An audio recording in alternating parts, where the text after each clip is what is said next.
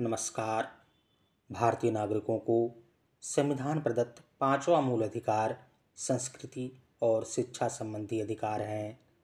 इसके अंतर्गत कुल दो अनुच्छेद अनुच्छेद उनतीस और अनुच्छेद तीस हैं।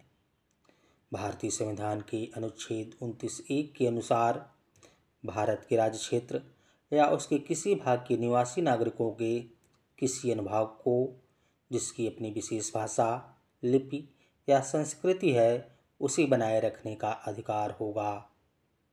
तथा भारतीय संविधान के अनुच्छेद उनतीस दो के अनुसार राज्य द्वारा पोषित या राज्य निधि से सहायता पाने वाली किसी शिक्षा संस्था में प्रवेश से किसी भी नागरिक को केवल धर्म, मूल वंश, जाति, भाषा या इनमें से किसी के आधार पर वंचित नहीं किया जाएगा।